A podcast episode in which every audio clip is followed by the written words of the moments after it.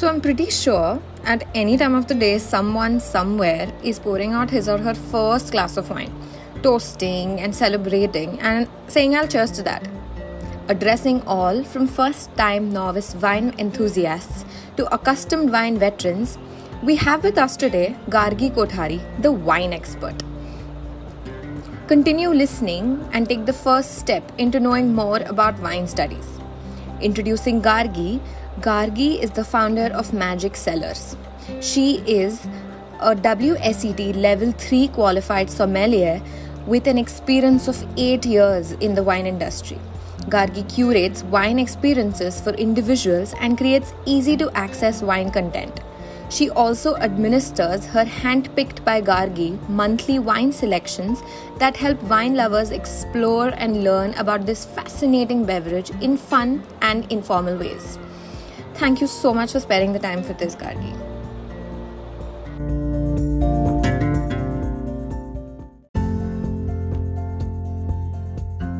Whatever little I know about you, one thing we know for sure is that your favorite beverage is wine.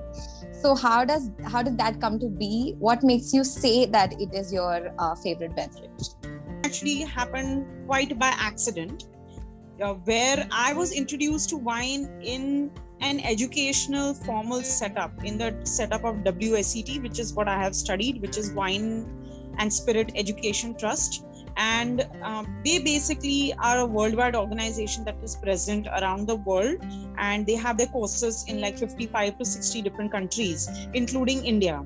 So my introduction to wine was in that classroom on the first day of my level 1 of WSET which is just a one day course so mm-hmm. um, that's how I was introduced to wine. I mean, not I started my journey into wine. Uh, I didn't know even the basics that people know of today. You know, like if I if I ask them, okay, Chenin Blanc, is it a white grape or a red grape? People will at least be able to say, oh, it's a white wine. You know, or if I say it's if it's Shiraz, then they know that it's a red wine. But when I joined my WSET level one course, I didn't even know that so that's how it began and then i studied more about it and then since then i have been working in this uh, you know wine space Okay. So, um, so what makes you say that it's your favorite beverage now? So, uh, because you know the sheer versatility of uh, wine as a beverage like there are thousands of types of wines in in the world there is such diversity in that that you could spend your lifetime exploring the subject of wine and you know still feel that you know you don't know enough about it and uh, also a i love the way it tastes um, i think it is also the best thing, thing that you can pair with your food. You know as compared to say a cocktail or a beer or anything like that i think that wine pairs really well with food because it can really complement food really well. So mm-hmm. uh, you know when i'm eating food and i'm drinking something with that then i prefer to drink uh, wine. Also you know wine is uh, uh i think it just appeals to my inner geek you know so where i want to learn more and more about something. And wine kind of provides that avenue to me. And so from all senses you know i would say that it's kind of like my not kind of it is my favorite alcoholic beverage. Okay okay. So uh, what was the major idea behind establishing uh, magic Cellars? like what what inspired you to start this venture so it started out with a very simple thought that uh, you know i wanted to actually create a space where people could come and explore wine learn about wine in a fun and informal way.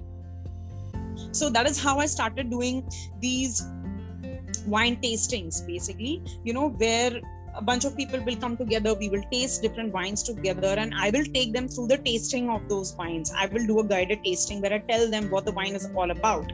It's a piece of culture you know at the end of the day. And that is what i wanted to uh, wanted to bring forth to people you know uh, that is what the whole idea was to create a community of wine lovers you know get wine lovers together and uh, mm-hmm. kind of generate conversation and excitement around wine. And that was the whole idea behind magic cellars. In india wine is not part of daily life. But what happens is that as our horizons are expanding as we work with multinational companies and we travel around the world and you you get exposed to wine as a beverage. You know even if you are entertaining a client at a high end restaurant uh, for a dinner the you might start off with a whiskey or you might start off with a cocktail but invariably it will be wine that is going to be had when you are having your meal. If you're going to be enjoying something like that you know then a you should know something about it right? So a one is from your work perspective. This is part of soft skills when it comes to corporates.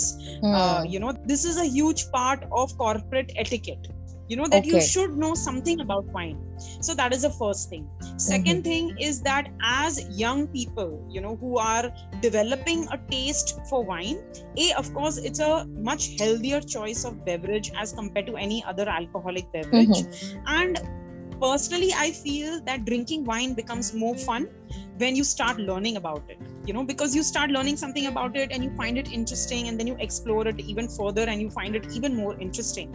So okay. i feel that from these kind of curiosity is one thing but the other thing is of course the corporate uh, etiquette you know that requires you to learn something about uh, wine. Mm. yeah this is something that i did not know. So uh, uh, there are not a lot of sommeliers around like around us especially. So when did you decide that this is what you wanted to do as a profession or did you always know that um, you wanted to do something like this? Or how how did you no get I into never this? knew, no i never knew about it at all.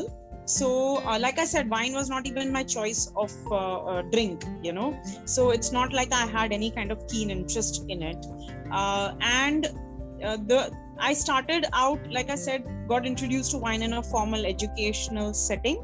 And then when i went from my level 1 to studying my level 2 wset level 2 uh, which was also in 2012 mm-hmm I mean, at the end of level one, I already knew that, hey, like this is something very fascinating and I want to learn more about this. But in terms of becoming more confident in my decision to adopt this as a career, that happened at the end of level two, you know, which is for four days. Okay. And when I did my level two, is when I got a little more acquainted with wine and i realized that hey like this is something that i want to do for the rest of my life. Like i fell in love with wine and i was like i want to make a career out of this. Okay. so i was like what is the best way to learn about this? So i thought okay why not start working with an importer you know where i'm part of the trade and therefore i can learn uh, you know as to how the business works. So what does a sommelier exactly do? And what kind of a qualification does one need to be a part of this wine industry that you talk about? So uh, you know see if you talk about the traditional definition of a sommelier the word sommelier itself means in french it means wine waiter. Okay. So the person who serves wine the person who talks about the wine with a guest that person is the sommelier. So technically, sommeliers are people who work in a restaurant on the floor. And okay. they are the ones who are curating the wine list in a restaurant. They are the ones mm-hmm. who are mm-hmm. suggesting the wine pairings to the clients uh, you know they are the ones who work with the chef to kind of draw up a menu of wine and food pairing they are Together. the ones who make okay. the wine list in the restaurant yeah then there is of course a lot of other technical stuff like you know managing inventory xyz you know all the other boring stuff mm-hmm. basically that comes with being a sommelier uh, so uh, uh, traditionally sommeliers do that over time the role of sommeliers have has also evolved. Mm-hmm. So uh, you will also find there are a lot of wine importers as well as Indian wineries or any winery, not just Indian, but any winery around the world. Uh, or uh, an importer as well, or uh, you know a distributor as well. Anybody who is in the wine trade, they might employ sommeliers who have a high level of knowledge about wine but now mm. over the over the course of time even in india that has happened you will find that a lot of sommeliers are working with importers. And they are managing the trade aspect they are managing even trainings in restaurants uh, you know so they have a very multifaceted role. They could be even in a marketing role like for example yeah, yeah that makes sense. So uh, what qualification does one need to become a sommelier so of course you have to be a graduate you could be mm-hmm. from any field Okay. And then you can learn uh, wine under either WSET. If, if I'm talking about India, then Mhm. there is WSET, and then there is another institute called CMS, which is Okay. Court of Master Sommeliers, Mhm. and they also have their courses running in India. So basically, both these organizations are world recognized. All these certifications are valid in any part of the world World. and Okay. these are international international bodies that certify you basically and you Mhm. have their uh, licensed course providers who conduct the course on behalf of WSET and on behalf of CMS in India. When it got difficult was in level 3 you know where you know by now you have studied all the technical aspects about wine. In level 3 is when they start teaching you about the geographical aspects of wine. That why a particular grape varietal grows in a particular region and what are the characteristics of that region what kind kind of wines that region is producing and uh, you know what kind of pricing what is the quality like uh, what are the characteristics of those particular wines being produced in that region? So Mhm, you are mhm. actually studying the geography of that place because a lot of wine studies has to do with geography. You know if i'm talk- talking about a wine region then you're going to learn about the climate of that region the soil of that region. Uh, you're going to learn about at what height the vineyards are located and at what latitude the region lies uh, you know and many other geographical aspects. What kind of water bodies are located around? There are a lot of geographical things that you will learn. So that Okay. is where it gets tough. Because imagine trying to remember all these geographical and climatic aspects of a particular place and that you have to do for multiple places Right. so right. and everything is factual right it's not like a Mhm. formula that you learn the formula and, and you apply Use it everywhere. and then you have the answer it's not like that it's it's fact based so you have to learn the facts so even if you've read something once you have to read it again and again and again for it to actually stay in your brain you know because not nobody has 100% retention power right right. so you have to keep revisiting what you have studied uh, and then and of course then it has to be uh, coupled with practical knowledge so Mhm. if i'm learning about a particular region then i need to taste the wines of that particular region so that i can put my practical uh, knowledge and my theoretical knowledge together to learn more in depth about that region you know Hmm. so that also becomes challenging because we don't have wines from all the regions around the world available over here so of Hmm. course in level 3 when you uh, during the classroom sessions they provide you with the wine samples for you to taste uh, you know but at the end of the day wine studies is a lot of self learning as well Okay. so you have to be motivated to keep learning on your own you know so that is where i found that that, that is the most challenging bit, bit so you need to be like self motivated to actually want to learn more. yeah That makes sense. Yes. So uh, when we talk about wine, especially in India, not like you mentioned earlier, not a lot of people are acquainted with it as a beverage. So there are a lot of myths that revolve around this beverage. So can you uh, name some things that you've heard which are so not true and you find like really funny when you listen to people say things about wine? Because you said funny i'll tell you a really funny incident that happened okay? So i was at a friend's place um, and she very very excitedly brought out a bottle. She said oh i have an eight-year-old wine with me. I was like what? I said you have an eight year old wine with you and never even told me about it. And she's like yeah i have it with me. I said okay let's get it out and let's see what it is. So she brought out an eight year old very basic wine from Sula. Okay. And he was saving that bottle for that many years. I was like, What are you doing with this bottle? It's already turned to vinegar. And she was like, Arey, but you know, older the wine, better it is, right? I'm like, Hey, no, that's not true at all. Because even though, uh, uh, uh, you know, you might think that, hey, like as the wine gets older, it's going to taste better. But that is applicable to only 5% of the wines that are produced in the world which Okay. are Wow. the top the high quality wines coming from very superior regions and Mhm, produced in a very uh, uh, you know uh, basically the quality th- that wine you say that has a lot of aging potential Okay. so that is only the top 5 to 10 percent of the wines in the world otherwise 90 percent of the wines that are produced in the world are meant to be consumed within 3 to 4 years i would give Okay. about 2 to 3 for white wines Mhm. and three to four years maximum for red wines okay after this the wines are not going to be fresh they are going to lose their flavor characteristic they are going to lose their freshness and the wine is not going to be enjoyable to drink because Mhm. these wines these nine wines do not have that potential to age for that long. Okay. So they are meant to be consumed when they are young. Okay. That older the wine better it is is applicable to only those 10% of the wines that actually have the potential to age and get Mhm. better with age. Okay okay. you know like um, if i talk about say a wine like a barolo for example you it's a, one of the top wines of italy and that wine you cannot even drink it before it ha- it is 7 to 8 years old. You Wow, have to let it from 7 to 8 years. And then it's Mhm. going to be good enough to drink like and then after that is when you know it can age for another thir- 20 30 years. You know it's going to get better.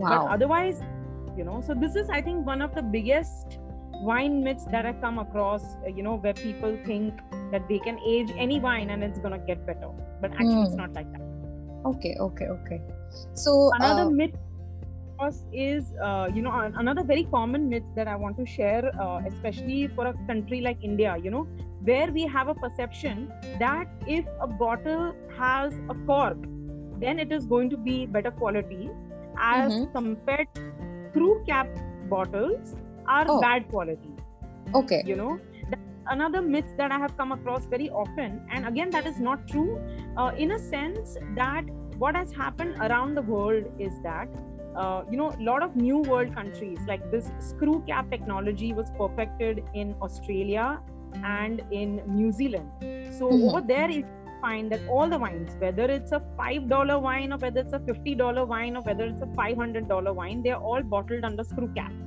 Okay. And that because a screw cap does not allow oxygen to enter into the wine. So it keeps the wine fresher for longer. And that is why you know like i said those 90% of the wines that are meant to be consumed when they are young and fresh if they are bottled under screw cap it is better for those wines because very less oxygen is going to enter the wine so it's going to keep the wine fresher for longer. For longer.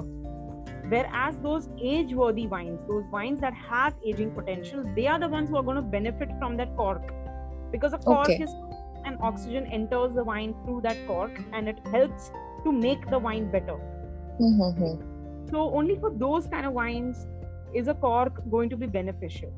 Okay. But for young easy drinking wines that are meant to be consumed fresh then the screw cap is the best closure for that you okay. know it does not determine the quality of the wine. It just means that this wine is meant to be consumed when it's young.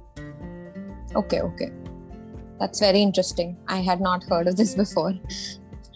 Uh, so um, when you establish magic cellars um, there are a lot of different experiences that uh, people can be a part of. Like you curate a lot of wine experiences. So what are the different kinds of experiences that one can be a part of with magic cellars? So there are uh, different kinds of wine drinking people you know? Okay. There are people young and who are just starting out. Then there are people who are slightly older and who are who have been drinking wine for some time but they don't know too much about it but they have more spending power you know? Mhm. and there's another audience that has spending power and they know also a lot about wine you know so i realized that in order to cater to different kinds of wine audiences i would need to curate different kinds of events right so, as part of Magic Cellars events, you could come to a very casual event, which is not even a sit down tasting. It's a walk around tasting. You know, people don't even sit. They taste wines. You know, we pour wines in their in their glasses, and I talk about the wines, and then they can mingle with the rest of the participants in the event. You know, so this is a very casual sort of an event. Then Hmm. some other kinds of events are it's again a casual event only, but it's a sit down event where we okay actually down and we taste five to six different wines and i talk about each of those wines in a lot more detail you know Mhm. so find the kind of people who are very interested in wine and want to learn a lot more about it i would get like that kind of an audience in an event like this Mhm. then of course more high end events you know where we do only like really top quality imported wines and it's like a five course menu paired with wine and stuff like that you know? So that's a different kind of an event which is a more formal setting you know? So like that there are different uh, formats of these events appealing to different kinds of audiences. And then post covid there is obviously the virtual events you know? Where uh, we send these wine uh, tasting kits to people. Mm-hmm. so has the wines with them and then we all meet online on zoom or something and then we conduct the tasting uh, you know where hmm. everybody at their own house and they kind of you know open okay. the wines them along with me basically so that is mm-hmm. the virtual form and besides that also uh, i had started doing these webinars you know where the focus is just on learning there is no wine tasting as such mm-hmm. but it's more right. web information based yeah yeah yeah and then i also do other things you know where i combine wine with um, um, with different other things like different principles like art or music you know okay wow. appeal to a wider audience. For it sounds very interesting like interesting. It's actually very interesting. Yeah. so uh, coming to the end of uh, my questionnaire and this podcast what is one message you would want to give all our wine enthusiasts who are listening well i would uh, i would like to tell them that um, you know hey like go out there and you know pick a bottle of wine and i mean anything like or maybe like go to my instagram look at my recommendations and pick a bottle of wine from any of those. And then just you know spend like 10 minutes with that wine before you start to guzzle it. You know just spend 10 minutes with that wine try to smell the wine try to taste the wine uh, you know try to read something about it and then see whether your experience of drinking that wine improves or not you know. And uh, because i feel that you know it will become more enjoyable for them. So my takeaway from this i mean my uh, suggestion to people would be that hey like spend just uh, before you uh, begin your drinking session, just spend 10 minutes learning about the wine and then tell me whether you enjoyed it more or not. Is what I, I mean. Say. Considering that there is a whole area of study that revolves around wine, I'm pretty sure it not it's not as easy as we make out of it. Like it's not just pouring yourself a glass and having it. So I'm pretty sure there's a lot more to it than just that. Yeah, yeah. It becomes more fun, you know, when we learn about it, when we are drinking yeah. it. Okay, so uh, yeah. thank you so much. this has been really insightful for me as well. I mean, oh, I have. I've, before I read up about you, there was absolutely nothing I knew, and after talking to you, I feel a little enlightened. Thank you. So this is this has been really nice. Thank you so much. Thank you. Thank you. Thank you, Shreya.